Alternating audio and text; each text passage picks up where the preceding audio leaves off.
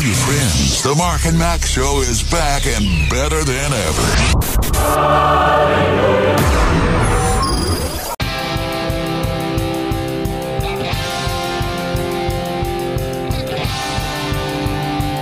life radio dot f m. It's the Mark and Mac Show. Another gorgeous day in the neighborhood if you like hot, muggy, and temps in the mid nineties. Yeah. It's funny. We were yeah. talking about that yesterday, and we and uh, when we both, you looked at it first, and then I went over and looked at it, and it looked like they had changed the forecast to it was only going to be like in the low nineties, like ninety-one, ninety-two. Right. And yesterday, yeah. it still hit ninety-five, ninety-six, yep. some places higher. Oh, yeah. You know? They just, they lied. That was, that was where the different chamber of commerce groups in Alabama That's called right. James Spann in Birmingham said, you change this. Change it now. The Weather Channel was compliant. Oh, sure. Whatever you want. Yeah. No problem. Just as long as you don't ask us about global warming. Oh, so, man.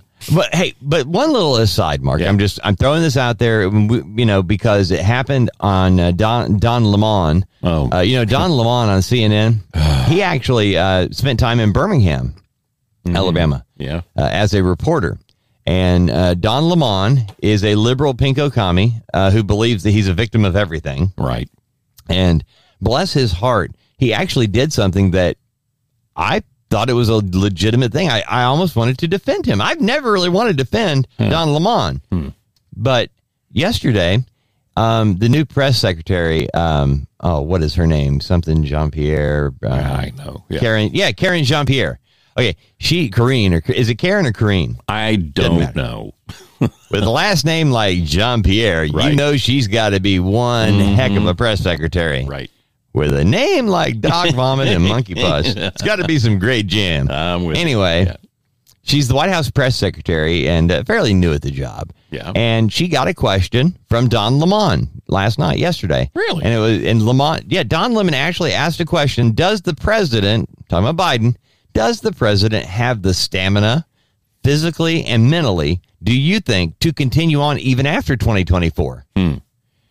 And this is a legitimate question. The man is seventy-nine years old. And we sure. all know some people, they are in their seventies and you'd think they were in their fifties. Right. Other people in their seventies look like they need to go ahead and get in the casket, you yeah, know? Yeah. And, uh, and I've had been, relatives of both. Yeah. We were, and we're watching the man deteriorate every time we see him. So, right. Yeah, really and I think that's a legitimate question. But it do you know is. how she answered him?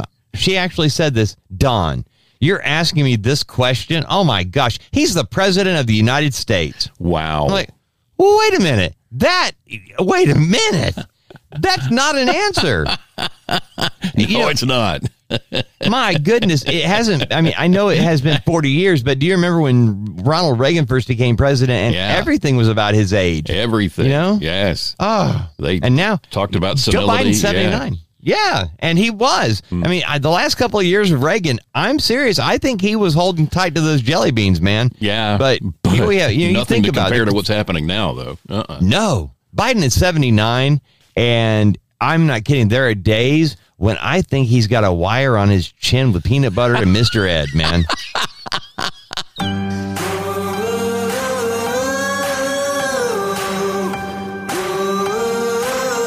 life radio dot f m, Mark and Mac Show. And, you know, Mark, when uh, when you were a kid, and you're you're a couple of years older than I am, and that, those years change a lot of things. I've noticed it with LaDonna because I'm a couple of years older than her. Yeah. And there are certain things of my young years, like that five, six, seven, eight time, that she doesn't even know about because she was, you know, just a baby. She was, you know, four or five years younger than me. Right. And so I think of that sometimes with you, like when Scooby-Doo, the cartoon, mm. was a big Saturday morning thing. Yeah. It was around nineteen seventy, seventy-one, seventy-two, I think. Yeah. And I was on the, it was, a lot of my friends watched it, you know. Were you too old for it or were you watching uh, the original? Uh, well, let's see, seventy-one, seventy-two, I would have been, um, I would have been like junior high, seventh right. grade, seventh, so eighth grade, something like that. Yeah, so yeah. I watched it. I remember watching okay. it. Okay. Yeah. Really? Was, and I would have got away with it, too, okay. if it weren't for those kids. But, you know, but, oh, but wow. I, I do remember it, yeah, the old ones. And oh, I've seen Cookie Lighthouse Keeper. That's right. And I've seen the iteration since then and gone, wow. Oh yeah, yeah. Well, like, it was a whole lot better when I was a kid. But then again, that's I, I just, think true of everything, you know. But that's because Shaggy, the voice of Shaggy, was done by Casey Kasem, who right. was American Top forty and just oh, yeah. everything. But anyway, so now the Mystery Machine from Scooby-Doo has been listed on Airbnb. Yeah. You know, we had a story not too long back about vans being listed on Airbnb in right. New York City. Yeah. You remember yeah. that? Well, guess what? Now you can rent a van in California. The uh, the Mystery Machine from the two thousand two live-action Scooby-Doo film is wow. available for three overnight stays in Southern California on Airbnb. Airbnb announced the Mystery Machine's being listed for three one-night stays June twenty-fourth, twenty-fifth, and twenty-sixth to celebrate the twentieth anniversary of that movie's release. The van is wow. decked out with two thousand two throwbacks, including a Sugar Ray album and a portable C D player, a lava lamp, and a vintage T V for late-night viewing of Scooby-Doo, of course. The stay also comes with meals and snacks, mystery games, and a virtual greeting from host Matthew Lillard, who played Shaggy in the movie and the sequel. He wow. said, I've been channeling Shaggy since the live-action adaptation in two thousand two, and he's been part of me ever since. Um, I can't wait to welcome guests into the world of the Mystery Incorporated gang as their Airbnb host and give them a summer vacation they'll never forget. Monsters not included. Uh, yeah. The Mystery Machine is available for booking starting June sixteenth. That's this Thursday at one p.m. So how much? I don't know. I mean, you'll have to go to Airbnb guys, to find out. Are they going to park it on a street, you know, and you got to fight off the homeless people? Are, are, we, are we parking this, you know, next to, Listen, you know, Watts? Park it in downtown Hollywood. That would be that would be it, man. Uh, that would be rough. Yeah. I mean, I mean, you you would think, yo, know, the Walk of Fame, the stars, the Chinese theater, all uh-huh. this. Yeah, it'd be perfectly safe there. No, no, yeah. it wouldn't. there, there are certain parts of that area that are okay in the middle of the day when there's a lot of tourists. Yes. But, you know, yes. you got to be careful because, you know, just ask Danny Bonaducci or Eddie Murphy, any guy that has ever tried to pick up uh, a young woman of the night and found out she was a man, oh, you know? No. That's a man, baby.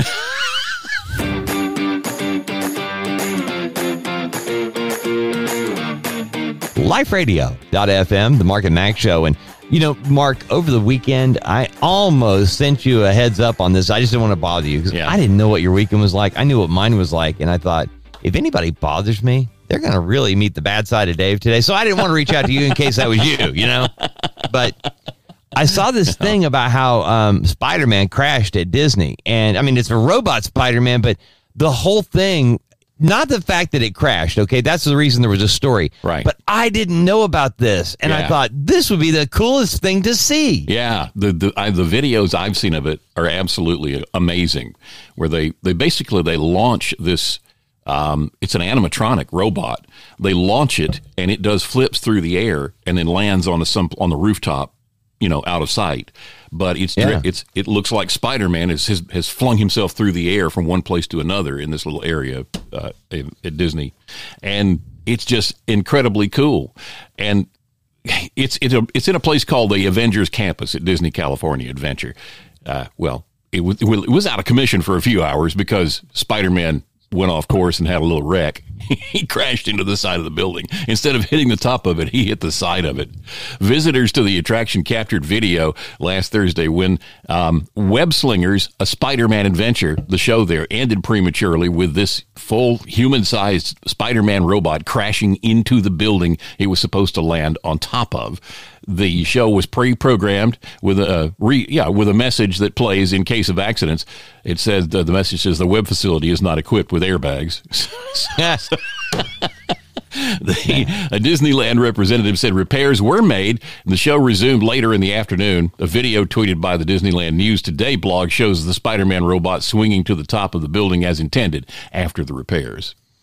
I got a feeling it wasn't repaired. It was just, here's another one. They probably got three or four back there. Oh, they, you know? I would think they probably do. Yeah. Yeah. You know? But all I could think of was, I I'm hey, I pictured this. I was trying to use my imagination instead of immediately going to the video because, you yeah. know, there's a million of them. Yeah. And I thought, this is so cool. What they are, they being these um, creative types, mm-hmm. when you put creative people with actual technical people. You right, know, yeah. They're usually separate because the things that make somebody technical, the attention to detail, figuring out things to the minutia, those types of uh, things are not necessarily what a creative person is good at. You know, right, yeah. They're good with the creative. And so you get the creative and the technical together, and this is what you have is something mm-hmm. that looks so real. Yeah, that's what Disney... That people thought a dude crashed into the building. Yeah, Disney called it Imagineering. Which is yeah. which is a very a very appropriate table uh, t- tag or label Mark, for that. Yes, as liberal as Disney is now, yeah. that's who's running Biden.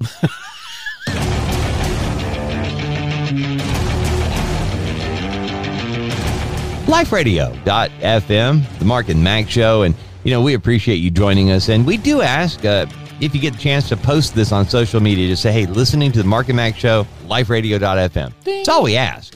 Maybe it's a lot. I don't know.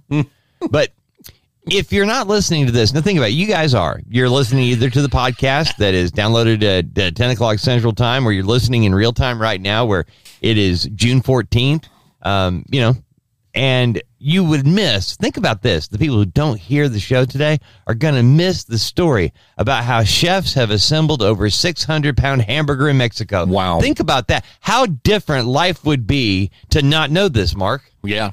A team of chefs at a festival in Mexico cooked up a six hundred twenty-nine point four pound hamburger, said to be the largest in the country's history. The chefs at the second annual International Hamburger Festival in Mazatlan worked together during the event to cook the massive burger for about uh, ten minutes. Organizers said the burger could be uh, would be cut up into portions and provided to local food charities. The burger was nearly double the size of the three hundred forty-three point nine pound hamburger created at last year's festival. Organizers said this year's burger is set, uh, has set a national record for Mexico, and they're making plans for next year's festival to be to feature a burger to beat the Guinness World Record of two thousand five hundred sixty-six pounds, nine ounces that was set in Germany in two thousand seventeen. Wow. And, of course, if we were there, my wife would be like, it's not well done.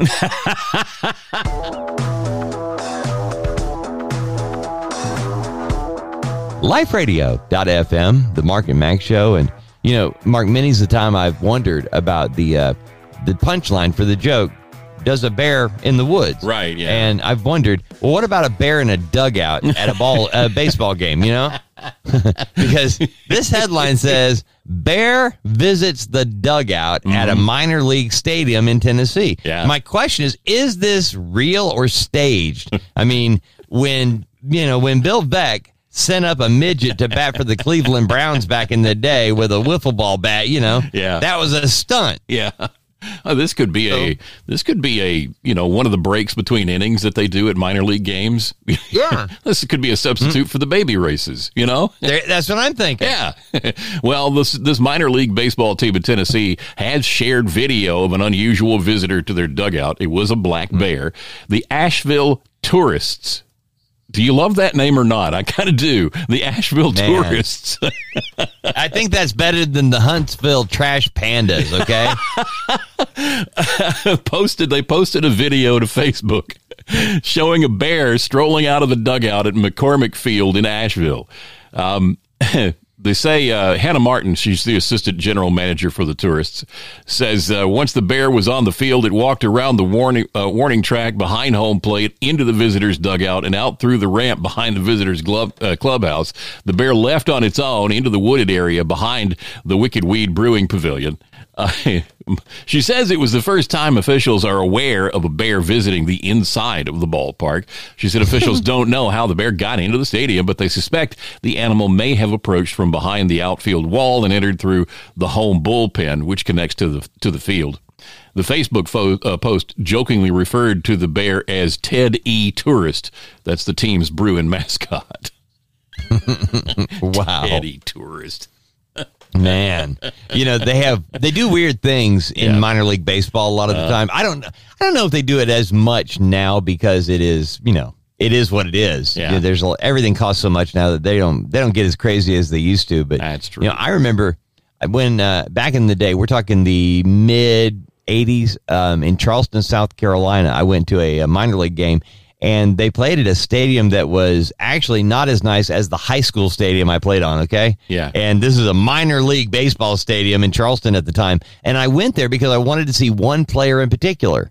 Uh, it was Roberto Clemente Junior Mm. I just wanted to see the man play because of his dad, you know, and um, the thing was is that while I was there watching this, I'm thinking, I wonder, you know, because you always wonder when you're watching minor league baseball, is this guy going to be mm. good enough to make yeah. it? Um, back in Birmingham, the uh, Birmingham Barons, for many years, they sent, uh, and I, I don't know if they still have, but they had many players that came through there and made it to the, you know, the, uh, the major league club. Yeah. Um, Roberto Clemente Junior never, never quite came out of the shadow, you know, of, of playing, you know, with that name. I mean, your dad is yeah. not only a great player, one yeah. of the Hall of, but he's also a legend. But anyway, you go to the minor league parks and sometimes you can see those players whose dad was a major leaguer or whatever. And yeah, you know, that was kind of neat. It's amazing what you'll see. I, I got to see Michael Jordan play with the Barons. Yep.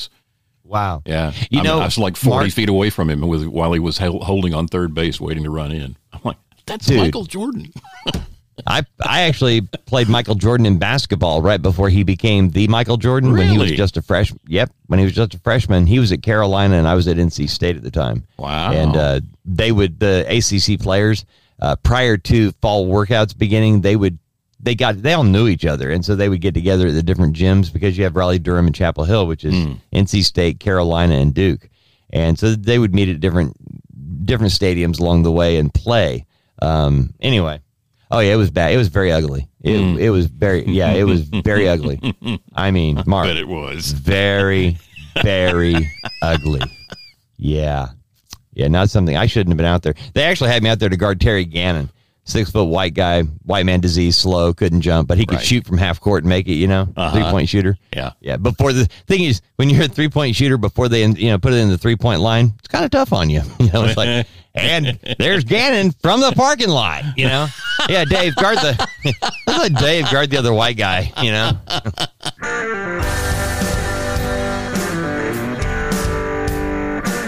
life radio dot f m, Mark and Mac Show, and you know, as uh, as days go by, just heed the warning. Hot, muggy. Yeah. If you're in Alabama today, actually, I don't even know what it's like in other parts of the country right now, because I just remember yesterday morning walking out the door going, no, no, come on. Same thing happened. It's the middle of the night. Come on. After Yikes. the show, I walked out after the show yesterday, I opened the door, walked outside, and it's like, this huge, well, hot, wet blanket hits you. Just, well, oh. If you guys remember, Mark, I don't know if it was on the air, but you were talking about, you know, I'm going to get to my yard today when I get uh-huh, home because, right. you know, the weather's going to get gonna, hotter each day this yeah, week. Going to mow some grass, yeah. No. Yeah, didn't. and so nah. I figured, I, I was hoping it wouldn't. It was like, all I could think of was, mm-hmm. dude, it's okay. It's okay for it to be a little long, you know? It's going to be. Yeah. It's going to be. I mean, I'm yeah. thinking maybe, maybe Saturday I can get to it. I don't know. Well, I, I may make the neighbors mad Sunday morning before church. Oh, yeah. Go out and mow the grass before church. Wow. Early. That's always the way to, well, let's see. For highs, uh, let's see, today, ninety-five, tomorrow, ninety-six. Thursday, Yikes. ninety-five. Friday, ninety-seven. Mm-hmm. Yeah. Let's see. The lowest temperature we have will be on Saturday when it'll and Sunday. It'll be ninety-four those days. Right. Wow. God. Those are our lows. Listen, I'm not saying it's really hot, but we had we had a a, a dish for dinner last night that's cooked in the crock pot. I just set it out on the deck. You know. Yeah. It cooked during the day out on the deck.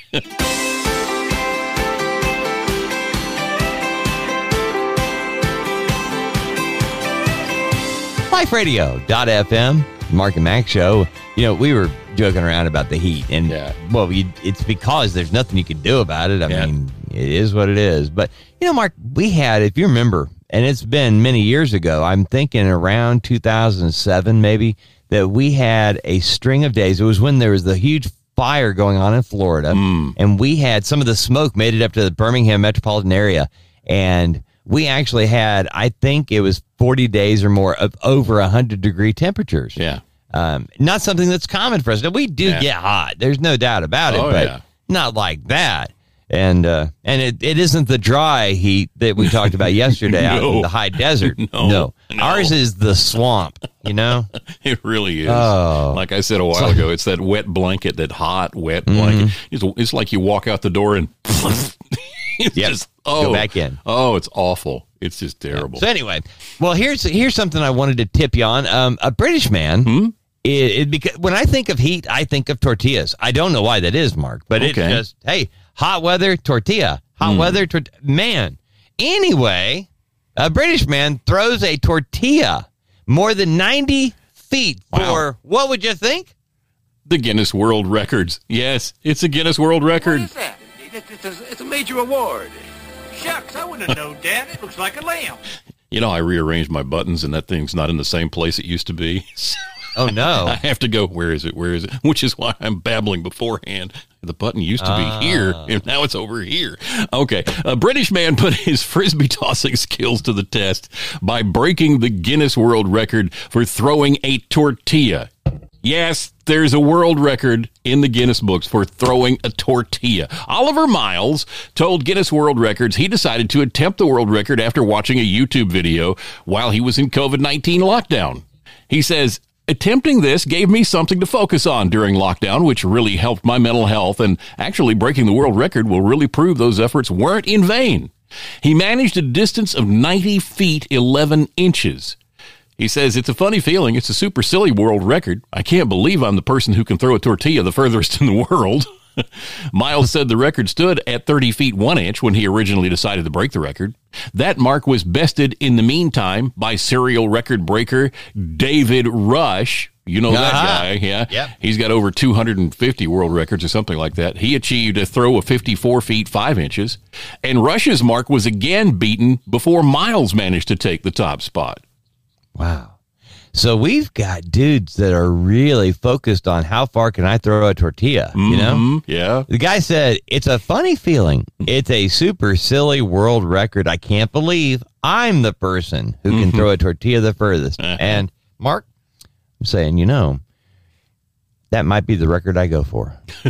Just so that he can say, well, now I'm in second, you know? Never thought of throwing tortillas unless no. they were thrown towards my mouth. Eh, me either.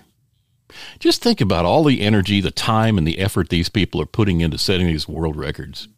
If they could just mm-hmm. apply all of that energy and time to good somehow.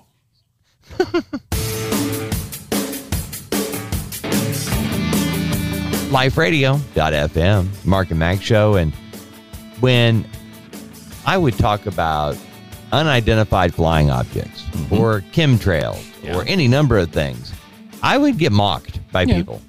And I yeah. oftentimes would think they just don't know, hmm. you know, okay. we, we mock what we don't understand. And people don't, if you don't research something like chemtrails, you don't know the difference between chemtrails and contrails. Right. There is a difference. Mm-hmm. And I've had people that are intelligent, nice, educated people who have really mocked me hard for that. And I'm right. like, yeah. I'm not going to argue with you if you're not going to get informed because, you know, it's a waste of my time. Well, the same thing about U F Os. I'm not going to argue with you over what I saw. You know, I've seen on three different occasions something I could not identify.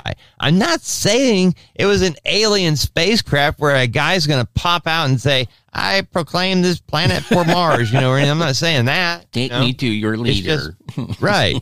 But I've seen on three very specific occasions things that I, they didn't make me go, hmm. It made me go, LaDonna, where are the kids? You know? So when a Texas city shares a photo of an unidentified object outside the zoo, yeah. I'm yeah. just saying, I'm not immediately in mocking mode. No, no. Maybe you're not. I knew you would be. Officials in a Texas city are asking for the public's help identifying an unidentified object caught on security cameras outside the city's zoo. The city of Amarillo posted a photo to Facebook, uh, Facebook last Wednesday showing what appears to be an oddly dressed person wandering outside the gates of the Amarillo Zoo at about one twenty-five a.m. on May twenty-first. Is it a person with a strange hat who likes to walk at night? A, ch- a chupacabra? Do you have any? Do you have any ideas what this U A O, unidentified Amarillo object, could be? Wow. uh, Michael wow. Kashuba, the city of Amarillo's director of parks and recreation, said officials, city officials, want members of the public to submit their theories. He says it's definitely a strange and interesting image. Maybe Amarillo can help solve the mystery of our U A O. He said local authorities do not believe any crime was committed. Quote, it is also important to note that this entity was outside of the Amarillo Zoo. There were no signs of attempted entry into the zoo. No animals or individuals were harmed. There were no signs of criminal activity or vandalism. I think it was Rob Conrad that was there to make sure they weren't hurting any animals, you know? That's what I think. That's a little inside joke. Little? That one is so far inside, we don't even own the key, okay? Mark and I know this guy who's a radio guy who is a huge vegan and, and just yes. an animal protector, and he bought a car wash, and Mark yeah. and I used to make jokes about going to McDonald's and leaving half-eaten hamburgers in there and taking yeah. it at a time where we knew that Rob was the only guy working in the thing, right, just to yeah. say, hey, can you clean the, and there's some meat on the grill up front. I don't know if it was a dog, cat, or cow, but can you eat, and save what you can. Save the big parts. I'd like to grill out later, right. you know? But there was that contest. Oh, my. Uh, the, the dog tossing. The dog toss. Yes. It was that, look, they were trying to spike the morning show ratings because yes. they'd kind of leveled off. So they got a comedian to come in a couple of days a week to just poke some fun at things. And they were doing it, the man on the street thing that, mm-hmm. that's been done since the fifties, you know, the man on the street. And mm-hmm. they had the comedian out on the street in a theater of the mind. They were tossing dogs. Right. Okay. And he played it up really hard, and the whole thing was to go all morning and then say it was hot dogs, okay? Right, that yeah. was the whole point. People that came by knew that's what it was, and they yeah. all got a prize. I mean, here's your hot dog. But Rob, I mean, and it was planned for an entire morning show, you know, two or three hours worth right. of prom- air and promotion time and all. I mean, it was, there was a lot that went into this. Theater of the mind, yep. The first break was probably at six eighteen. At six eighteen and twenty seconds, Rob couldn't help himself. Friends, we're not really tossing dogs. We wouldn't do that. We would never hurt a dog. Like, what? Well, they're hot dogs. There goes the public interest. Every minute. It was like, what, Rob? The Mark and Mac Show.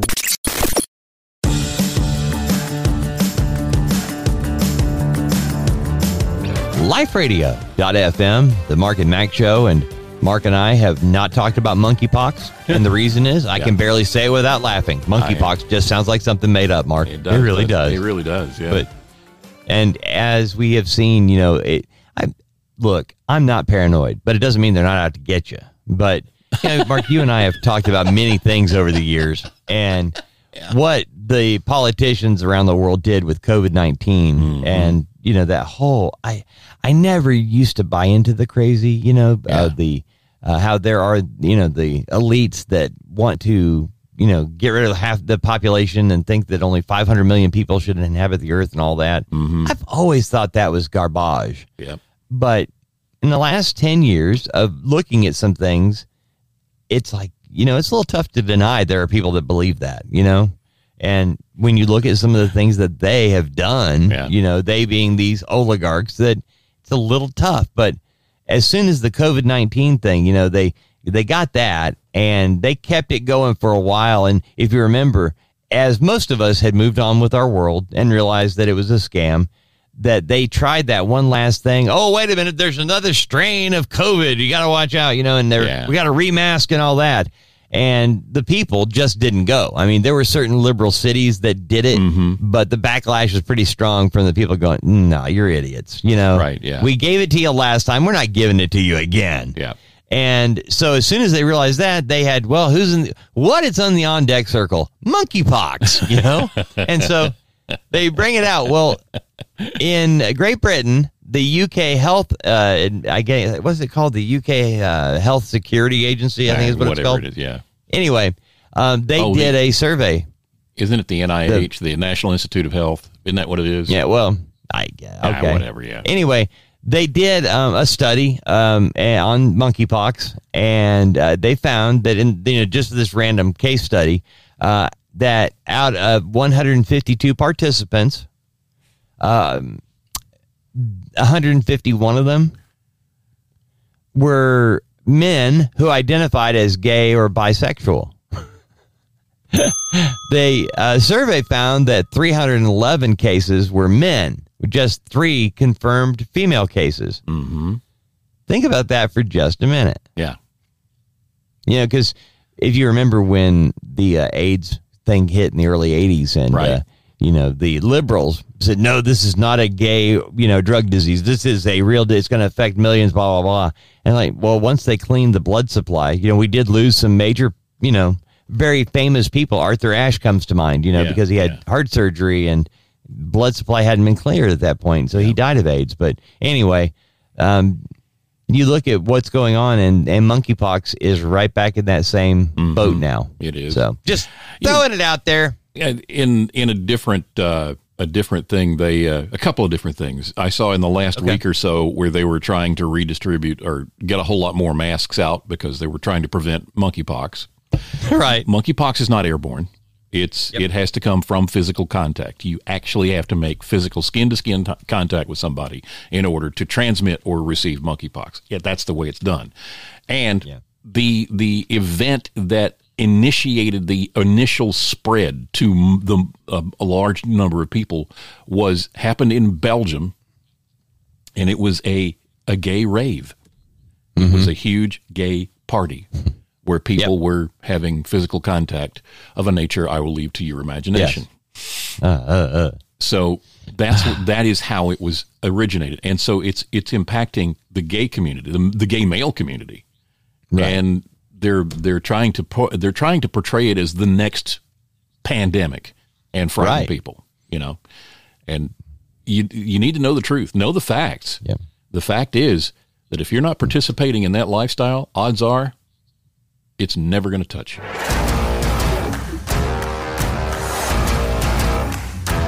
life radio dot f m, the Mark and Mac Show.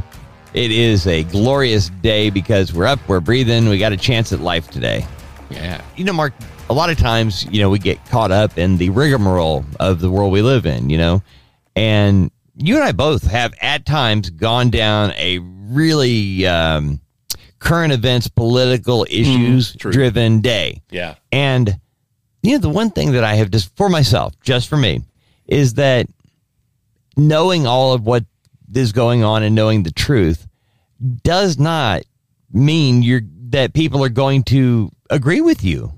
I mean, they just, you can have a conversation with somebody you respect and like, and you realize that they are not into this at all. They have, yeah, right. they, they don't want to know. I mean, this, you're talking about people that you really, you know, they're good in business, you know, they're good at, you know, and, and they're dealing with their family. Y'all have fun going to church together, the whole nine. And then you start talking to them, you realize this person might not know who the vice president of the United States is right now, you know? True. Yeah. And that's a lot of people in that. Yeah. I think, I don't think that's a healthy thing, but also I realize that, you know, you and I, when you do dig in and you realize, wait a minute, how are they getting away with this? Mm-hmm. And it really comes down to, because it's all they do. These people in power, they do think they are better than us. Mm-hmm. Um, they actually can write laws that protect them from things they'll put us in jail for. Yeah. I'll give you an example. Um, the and this is across the board, Republican, Democrat, whoever. In the House of Representatives, they wrote a law that allowed them as members to use insider information that they had about what was going on with different businesses on Wall Street, that they could use this information and invest their money. Okay. Mm-hmm. Which if you and I do it, um, we end up, if we're convicted, going to jail. Um, just ask the chubby woman who used to be a model when she was younger and now she does all the home stuff, Martha Stewart. That's what she went to jail for. Okay. Insider trading. She found out some inside information at a Christmas party that a company that she owned some stock in was not going to have the kind of fourth quarter they expected. And when the numbers were released, it was going to cause the stock prices to drop for them. Mm-hmm. So she uses this information at a Christmas party and she sells her stock in that particular company. Well, two things happened. One, somebody ratted her out. Two, the the person who told her that information actually either was lying or was misinformed, because it didn't happen. The fourth quarter ended up being good, and she lost money by selling short. So she lost money on the deal, got convicted of insider trading, and ended up going to prison. Wow. None of that could happen to an active member of the House of Representatives because they wrote a law that protects them from that. Mm. I'm not that when you write a law that protects you, but convict your constituents, come on. Yeah. That that's all of them. Mm-hmm. It's not any one, it's all of them. Yeah. That that's what I think of when we talk about these people. Yeah. They're criminal and they're not to be trusted. Mm. I've I've called any them, of them. I've called them criminals for years. I, and yeah. It's funny, and I've had people say, "Well, you shouldn't talk about these people." Really? Really? I when you say that to me, what that tells me is that you're not paying attention. Mark, you know, you're not paying it's attention. It's just like Don Lemon last night yes, on C N N. Yes, exactly. When he asks, you know, the uh, the the spokesperson, the you know media press secretary for the president, he said, you know, is his health okay? You know, how is he? Yeah. And she's like, he, he's uh-huh. the president. You can't ask that. Right. What? Exactly. We're we're what? dealing we're dealing with a group of people here. You you you know you you just detailed this thing about how they they're looking out for themselves and not for anybody else. They'll put you in jail for things they can get away with, right? Yeah. These are people who wholeheartedly, honestly believe that you need them. That yep. without them, that your life would be in shambles. That you'd be, you know, metaphorically running into the ditch all the time because you need them to guide your life. That's what these people truly believe. They believe that they are the intellectual elite, and you need them. And if you don't think that's true, just think about the number of times you have watched a press conference and one of these people has answered a question from the press saying, well, you clearly don't understand how these things work. Right. How many times have you heard that? And that tells you, well, you don't understand. They, they honestly believe that they're the ones with the keys to all of this elite intelligence, and they are important and we need them, because we don't know how any of this stuff works. Well, that may be true to the degree that we don't understand how the criminal enterprise that's going on in Washington, D C works, but we do understand, if we've done some study, how our country is supposed to work, and we can clearly see it ain't working that way.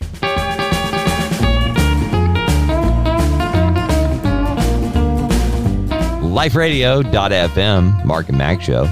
Beautiful day in the neighborhood if you like it to be in the nineties and muggy and all that. If you like the inside of a sauna, you're going to love today. I know. It's like, but this is where you really respect those individuals who get up to do a job outside, you know, oh. um, whether no matter what they do. If you're a person that works outside during the day, we most of us should respect you anyway, because right. you're doing the work for, you know, like yeah. working on the roads, uh, working on the water pipes, things like that, that, you know, we take for granted. Mm-hmm. And, uh, wow. Mm, it just, I, you know, the older I get, the more I respect what young, in particular young people, what they'll do to, um, take care of their family financially, you know? Yeah. Uh, because the one thing we, we did see during the COVID pandemic, um, a lot of people surrendered their freedom, you know, just without questioning it, and then started complaining. Yeah. You know, it's like, and there were those who found a way around it. I mean, you got two choices. You can sit back and complain and wait, or figure out a way around it. And there were plenty of people who found a way to make a living, you know, during that time. And I admire that. I admire mm-hmm. people, because, you know, the older you get, the more you look at young people and go, ah, they're just not like we used to do. Well, you know what? Our yeah. parents and grandparents said that about us, too. Yes, they did. Yeah. Yeah. And rightly so, to be honest with you, because mm-hmm. I look back at some of those years and think, wow, okay, there's a decade here where, boy, mm. I should I should not be allowed to remember those days, you know? There's got to be some punishment. But anyway, you, you know, Mark, you were mentioning something a minute ago that we were we were talking about how politicians like talk over, you know, and you just yes. don't understand yeah, it. Yeah, right. And one of the things is uh, about the Second Amendment and the right to carry uh, a pistol. Oh, yeah, yeah. Just specifically Alabama for a minute, not right. any other state, because every state is a little different. Right. And you better know, if you're traveling and you want to carry uh, your gun, you better know the laws in the place you're headed, or you might end up in the clink, you know? Right, yeah. Pardon me.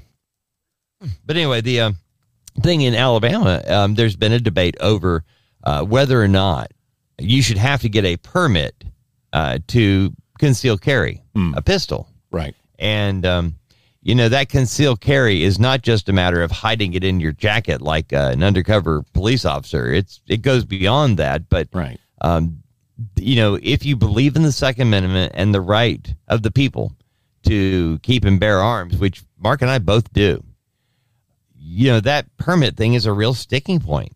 You go, and what right mm-hmm. do you have to, to do this? What right does the government have to say you must get a permit to carry this firearm? Right. And it's a legitimate question. What right does the government have? And you said something before we went into the, uh, you know, during the music, you said that uh, it's just a way for them to make money. Mm, it is. Yeah, it's a fundraiser. And the the thing is that they will defend it by saying we've, you know, we've uh, we've nailed down criminals because they weren't, you know, yeah. they didn't have a permit to carry and things like right. that. And the, the the thing is that you're going to get every every piece of information you need from their driver's license, because you're going to run right. their driver's license at a, at a traffic stop. If yeah. there's an accident or something like that, you're going to find, you're going to run a plate on the car. You're going to run mm-hmm. the driver's license. You get everything you need to know about that person from those two pieces, yeah. t- those two pieces of identification. You don't need the concealed carry.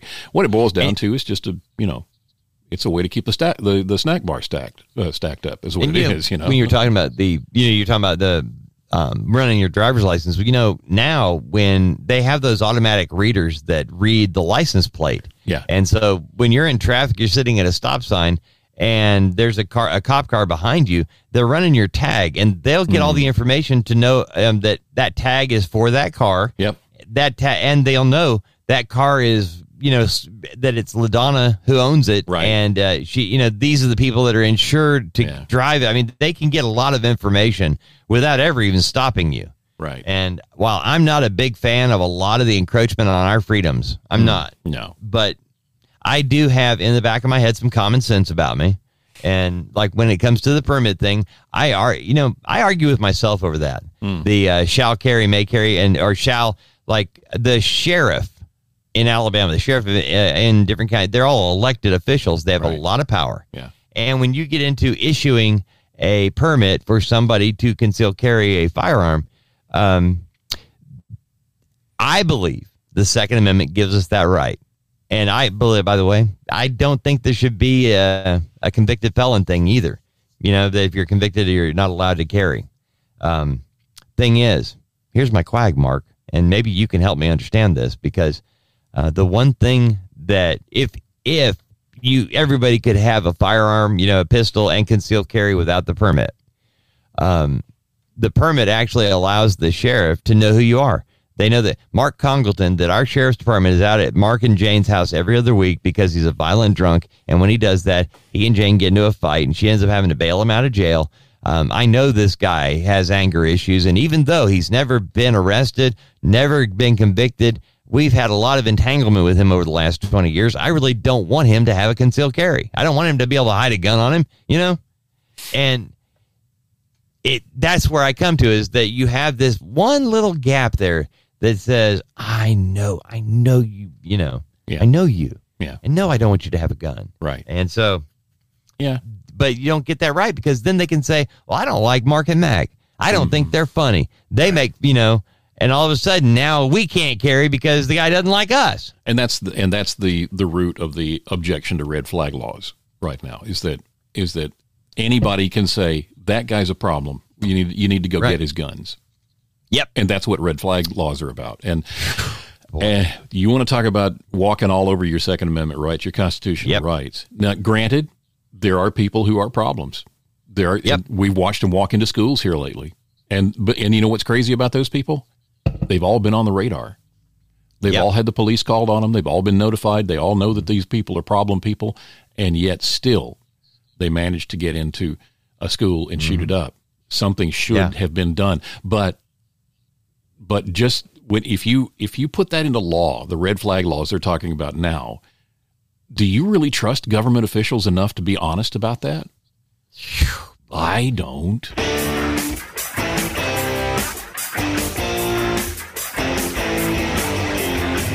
life radio dot f m, the Mark and Mac Show. And, you know, Mark, every now and again, I mean this, I really do like to unhook from oh. the news media yeah. and the coverage of, I mean, really, I do. It, it's helpful and healthy. And I encourage, you know, everyone to do it occasionally and just really, you know, just tune in, just listen to your favorite Christian music or any music. Just listen to your favorite music, your favorite artist, you know, mm-hmm. and just chill. Yep. I'm now for us, the preference is Christian music, right, you know, and yeah. it's not because it's all religious. It's because it's uh, powerful. And, you know, oh my gosh, I think of how some of the songs over the years have really impacted the mm. way I see things. And, you know, anyway. Yeah. But I agree. Sometimes you got to take that step back. You know, I agree. Really, I, and I've said it really here several times. You, you turn the news off for a while. Get off social media for a while. I mean, if it's, you... It's if mostly you, lies anyway. I tell you what, you you should make it a challenge for the summer. This would be, this would be an amazing ch- uh, family challenge for a summer. And okay. that would be a social media-free summer where okay. nobody is on Facebook, Twitter, Instagram, or or TikTok or anything. Just get the whole family off of social media for the summer and see what a difference it makes for everybody in your family, because wow. there's so much garbage. And I, you know, I mm-hmm. sound like I sound like my dad. That's just garbage. You know, this there's so much junk on all that that's filling your brain. I mean, go you go everywhere today. Everywhere you, and you know, this is true because we've talked about this before. You go to a restaurant, you go with your wife and have a bite to eat. You look around and every single table, at least one person is, is stuck to their phone. The, their phone is up right. in their face. They're looking at their phone. They're, they're not communicating with each other. They're not talking to each other. They're using their phones as babysitting devices. You know, mm-hmm. they're all of a sudden, instead of teaching their children how to behave in public and how this is how we behave in a restaurant. Instead of, instead of using those as teaching moments, they're just saying, eh, put on whatever they enjoy and just let them get absorbed in that. And we can have our conversation. And mm-hmm. wow, what is that doing to our families? So just, that's not even thinking about the content that's out there, the junk that's out there. Uh, right now we have an issue with young people, particularly young ladies who have self-image issues because social media is telling them they should look a certain way, and they don't. And so we have young ladies who are either starving themselves or wanting to get certain surgeries, or they're they're using tons of makeup, or they're doing things, they're dressing certain ways because all of their icons on social media are telling them this is the way to be. And that's not who they are. So they're right. all being programmed to believe a, a lie about life in general and them specifically, just because they're on social media twenty-four seven. Go without it for a summer and see what changes in your life. Wow. I think I think it would be a great thing for a family to do. I'm getting my dog off social media today. Life Radio. F M, Mark and Mac show. And you know, Mark, yes. I saw this uh, headline. U S tourist has eight hundred fifty thousand dollars and a watch. Mm-hmm. Now, is it cash and a watch? No, or is it's, it it's, a, it's a, a watch worth eight hundred fifty thousand dollars. Yeah, it's, it's worth a retail, okay. retail one million dollars. Of course, you never pay retail for okay. stuff like that, but it's, it's sure. a million dollar watch got snatched outside of a, wow. a hotel in Barcelona. Wow. And it's, it's wow. and that's the whole thing. It's the price. Here, this, here's the story. Yeah. Police are hunting four men after a wealthy American tourist was mugged for his eight hundred fifty thousand dollars uh, Hublot black caviar bang watch made of black wow. diamonds outside of his ah. five-star hotel in Barcelona. He told the police the timepiece was snatched off his wrist just after two p.m. Tuesday near a five-star Mercer hotel where he is believed to have been staying. The watch has been identified as a Swiss-made uh, Hublot, With, with unconfirmed local reports saying it's a black caviar bang, which features hundreds of precision-cut black diamonds. The limited edition timepiece has a million-dollar price tag in the States, and it takes over two thousand hours to finish from the design stage. The regional um, police force said that they've They're unable to confirm what type the watch had been taken. But a spokesman says, I can confirm we are investigating the violent theft of a designer watch worth eight hundred fifty thousand dollars following a complaint from a tourist. The person who reported the crime said he was surrounded by a gang of muggers who snatched the watch off his wrist. Well, I mean, you know, Mark, You ever wonder how a fool and his money get together to start I, with? Yeah. I apparently they they wear it in public and get it stolen. You know, I mean, it's, yep. it's just I've had some watches in my day. I got I got into a watch thing for a while where I, I wanted to these nice watches, these big with the big faces, and the, they're just gorgeous, yeah. gorgeous watches. And I would find the knockoffs. I wouldn't buy the originals because I'm not spending mm-hmm. thousands of dollars on a watch. But holy cow, mm-hmm. eight hundred fifty grand for one thing on that's hanging off of your wrist. You're yep. walking around with it, man. I, I, I, I, I no. I wanted one of those watches that's like Dick Tracy, you know, with the, the right. you know, you I can do. the can uh, the video call with my iPhone. I want it on my mm-hmm. wrist. You know, yeah. I want, I think that would be cool where, oh, Chief, how you doing? You know? Yeah. Yeah. And you and I could talk driving down the road. Right? What time is it? I don't know. Mark's talking to me. You know, that would be cool to me. Well, the Apple Watch is really, really close to that. I mean, you can actually yeah. use it as a remote viewfinder for the, for the camera on your phone. So you can set your phone up someplace and look at the screen of your watch and see what the camera on your phone is looking at. Hmm. So it's just a matter. I mean, how far, how close is it? I mean, look at the, you. If you can do that, why can't you do a, a FaceTime call on your wrist? Why not? Right. That's what I'm saying. There's, as soon as we have that, mm-hmm. Dave's in. Woo-hoo. As soon, I'm well. Depending on the, I'm not paying eight hundred fifty thousand dollars. You know. No, I would like no. to have. Thing is, I don't like watches on my arms. Right. Yeah. Well, I mean, if if you're If you're a person that doesn't like watches, then the phone is perfect for you anyway, because you just pull it out and the time shows right there. So there you go.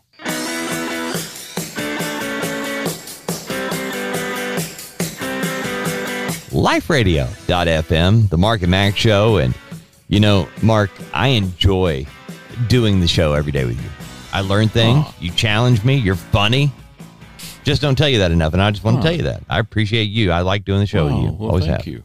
I appreciate you as well. Um, and I'll get that twenty dollars hey. to you as soon as I can. You put the headline here. It says three geniuses arrested for doing burnouts in front of a police station. You know, yeah. there are certain things in life that I've never understood. Yeah. And this is one of them. I've never understood the desire to push a vehicle, you know, mm-hmm. in such a way that all you're going to do is cost yourself money. You know, it's like, have you priced I tires? Just, Come on. I know. That's what I'm saying. It's like, I, it's just never made sense. And yeah. I've always wondered, why does this thrill you? I yeah. mean, look, Ma, you know, this is one of these old, you know, hey, mm-hmm. y'all watch this. Right. Yeah. I, I, in a way get it because I'm a car guy. Okay. I, I get it. All right. Producing that gigantic cloud of smoke and, you know, all that, I get it. it. It's, it's a thrill factor thing. But these guys, ah. Tickets for hazardous moving violations are up six hundred eighty percent in Dearborn, Michigan in the last five months since Issa Sahin, a twenty-four-year veteran of the Dearborn Police Department, took over as the chief.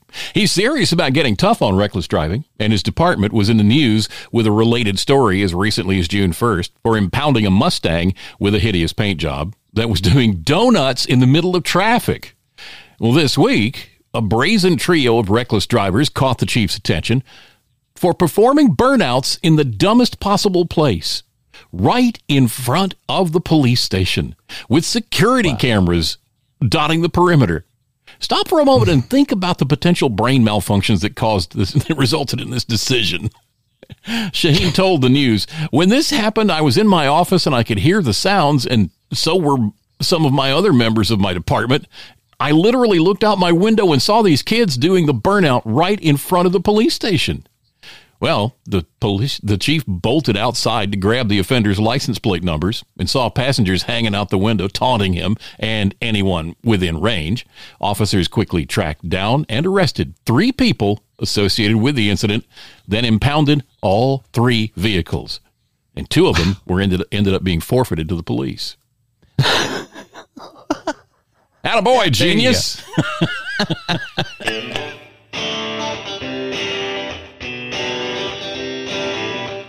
life radio dot f m, Mark and Mac show. And, you know, uh, off the air earlier, Mark, we were talking about our dogs. You know, yeah, just yeah. that you're talking about how Kimber might not be seeing right. as think, good as she used to. I think she's losing her eyesight, yeah. And but you mentioned the dogs have a tougher time seeing things up close than they do further away, right? right? Oh, their eyes are set so far apart, and a lot of times they have yeah. a snout in between their eyes. You know, it's just you know what I mean. They have trouble seeing stuff up close. Yeah, yeah. Well, that's what. Yeah, um, yeah. I Hank has been such an adventure for us. Yeah, uh, the bulldog, because we've always had the little yippy ones. You know. Oh yeah, I mean, little ankle biters. Either a yeah. weenie dog or a chihuahua. That's what we've had. Right, and. Now with this big, playful, nearly one hundred pounds of bulldog, you know, and oh, my goodness, dude. It's. I told LaDonna, I said, you know what, you need to get used to Hank because this is me in ten years. He's fat, he's lazy, he just burps and poots all day long. That's all he does. And that's, it's you just described my day. Um, I know, but that's what I'm saying. He's a dog, but he's like, and he snores. I'm like, this is, yeah. it's like living with an old man. And, you know, anyway, so yeah. there's a, uh, there's a story popping about uh, out of one of our favorite retail establishments. Dollar General. And yeah. by, I've decided to turn my garage into a Dollar General before somebody else in the neighborhood gets the idea, Mark. Well, police in Florida were summoned to a store when a giant dog wandered in into the business, browsed for a few hours, and then refused to leave at closing time. The Bradenton Police Department said this giant dog, a one hundred thirty-five pound canine, wandered into the Dollar General store in Bradenton, and employees initially decided to let him go. Just let him go about his business because he wasn't disturbing any merchandise or other customers. The employees called the cops at closing time because the dog had been inside the store for several hours and was showing no sign of leaving. Police wow. shared body camera footage of on Facebook showing police escorting the dog out of the store. The department said police were able to identify the dog as a canine named Bentley and reunited the pet with his owner. The post says Bentley's dad realized he was missing and was grateful that the store and officers looked after him. Wow. I'm a little disturbed yeah. at allowing a dog yeah. with no ownership hours. And I mean, you're talking for yeah. me or you, it'd probably be minutes, a couple of minutes in mm. the store. If he ain't out, we're right. doing something to get him out. I mean, yeah. but, okay, but you've got doors that are always being open and closed. Right. I mean, unless you get him a, really away, he's not going to be leaving. Yeah, every time somebody walks in the door, he's right back in there yeah. with him. Right, yeah. The Dollar General, kind of funny. The Dollar General near my house, there's, there's I guess, about half the time there's this dog, this mixed breed dog. You, you, it's one of these dogs that has got so many different colors and swatches and splotches and stuff on it. You look at it and go, what kind of dog is this, you know? But this dog is always hanging out outside, and it's really friendly. It's a sweet dog, but you can tell, and and the, the cashiers in there have a name for it, and I can't remember the name for it, but they call it by name.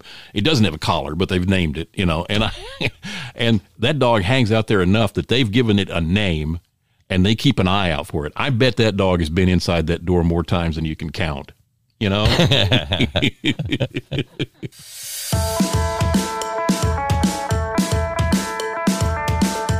life radio dot f m. It is the Mark and Mac show. And boy, Mark, you and I both have kind of been dragging our feet today mm-hmm. because we know when the show's over, we have to go outside. And, you know, it's like go outside and play or something. What and, can I do inside? It's like yesterday after I got done. I said, I think I'll, re- I'll rewire my mic boom. yeah. Soldering uh, things back together again. Man. I'm not going outside. Like, I'm, just, I'm just trying to think, what can I do that actually, yeah. you know, because I'm too lazy to do anything really productive, but it's so, I, I just, yikes. Yep. It's like, I just remember that summer that um, my sister and I were bored with summer after, I mean, you know, when you're in that age where uh-huh. you're not old enough to go out by yourself right. and play. Right. Mom still has to be there. Yep. And I had twin brothers that are six years younger than me. So they're hit this, and it was like third grade. That's at this age where you're just too young to really be on your own, but too old to just, you know, be babied. Yeah, yeah, yeah. And we got bored. And after about, I don't know how many days, okay? It could have been three. It could have been ten. I don't know. But at some point, my mom announced, uh, you two are going to summer school. And it was, I'm not kidding. It was like, what? That's awesome. What? Hey, wait a minute. Like, I'm in third grade, and it's like, but what are you going to do to me? I mean, I straight A's. And they're like, nope, you're in fifth grade now. You're doing fifth grade work for the summer. Wow. I mean, that's what they did. It was like, oh, my goodness, man. Wow. It just, yeah. At a certain point, you just kind of look at yourself and go, I deserve this. Mm-hmm. This is all on me, man. Wow. They're, you know, yeah. I so. remember going to summer camp one year, one year. Right. And we've talked about summer camps not long ago. Yeah. But I remember going to summer camp one year, and I remember thinking, God, when will we get there? It's so far out in the woods. It's just ridiculous. It's crazy. And I and the the only thing I can really remember from that week is, you know, when they teach you how to weave that stuff that you make lanyards and things like that. You know what I'm talking about? That, that, yeah, that stuff. I know. Yeah, yeah, you know what I'm talking about. I can't remember the name of this stuff anyway.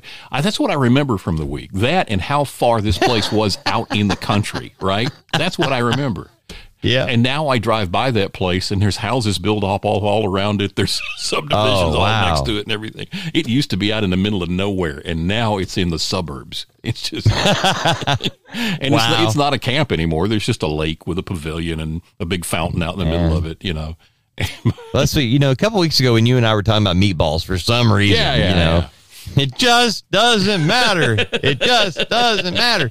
And I was talking to LaDonna about it. She goes, Dave, I can't imagine, you know, because you had the kids that were the weekly guys that went home on the weekend, and you had the other ones that were there all summer. Yeah. And at Meatballs, they were at this summer camp so long that they actually had parents' weekend in the middle of it, yeah, you know? Yeah. And it's like, I can't, I mean, the longest I ever got to go was probably for four or five days, you know, mm. one of those camps. But that's what we were like, would we, as parents, could we, you know, do uh-huh. that? Well, it reminded me that uh, Chris Farley, him and his brothers, once they hit a certain age, they were allowed to go to a camp like that, right, yeah. where they spent the summer. And, you know, they were talking about they would go, they learned to water ski and they put on a play. And it was like this, it yeah. was a big yeah. deal. And I thought, now, that would be cool. That mm-hmm. would be cool to do. Yeah, there were... Uh, Not that I want to run a camp like that, but it would be a cool thing to send the kids. Yeah. The uh, the uh, the movie Caddyshack basically came out of two guys' summer experiences as kids working as caddies. At a, you yeah. know what I mean?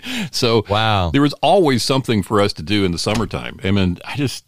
And nowadays, nowadays... Yeah. Can you imagine parents sending oh. their kids off to something like that? Yep.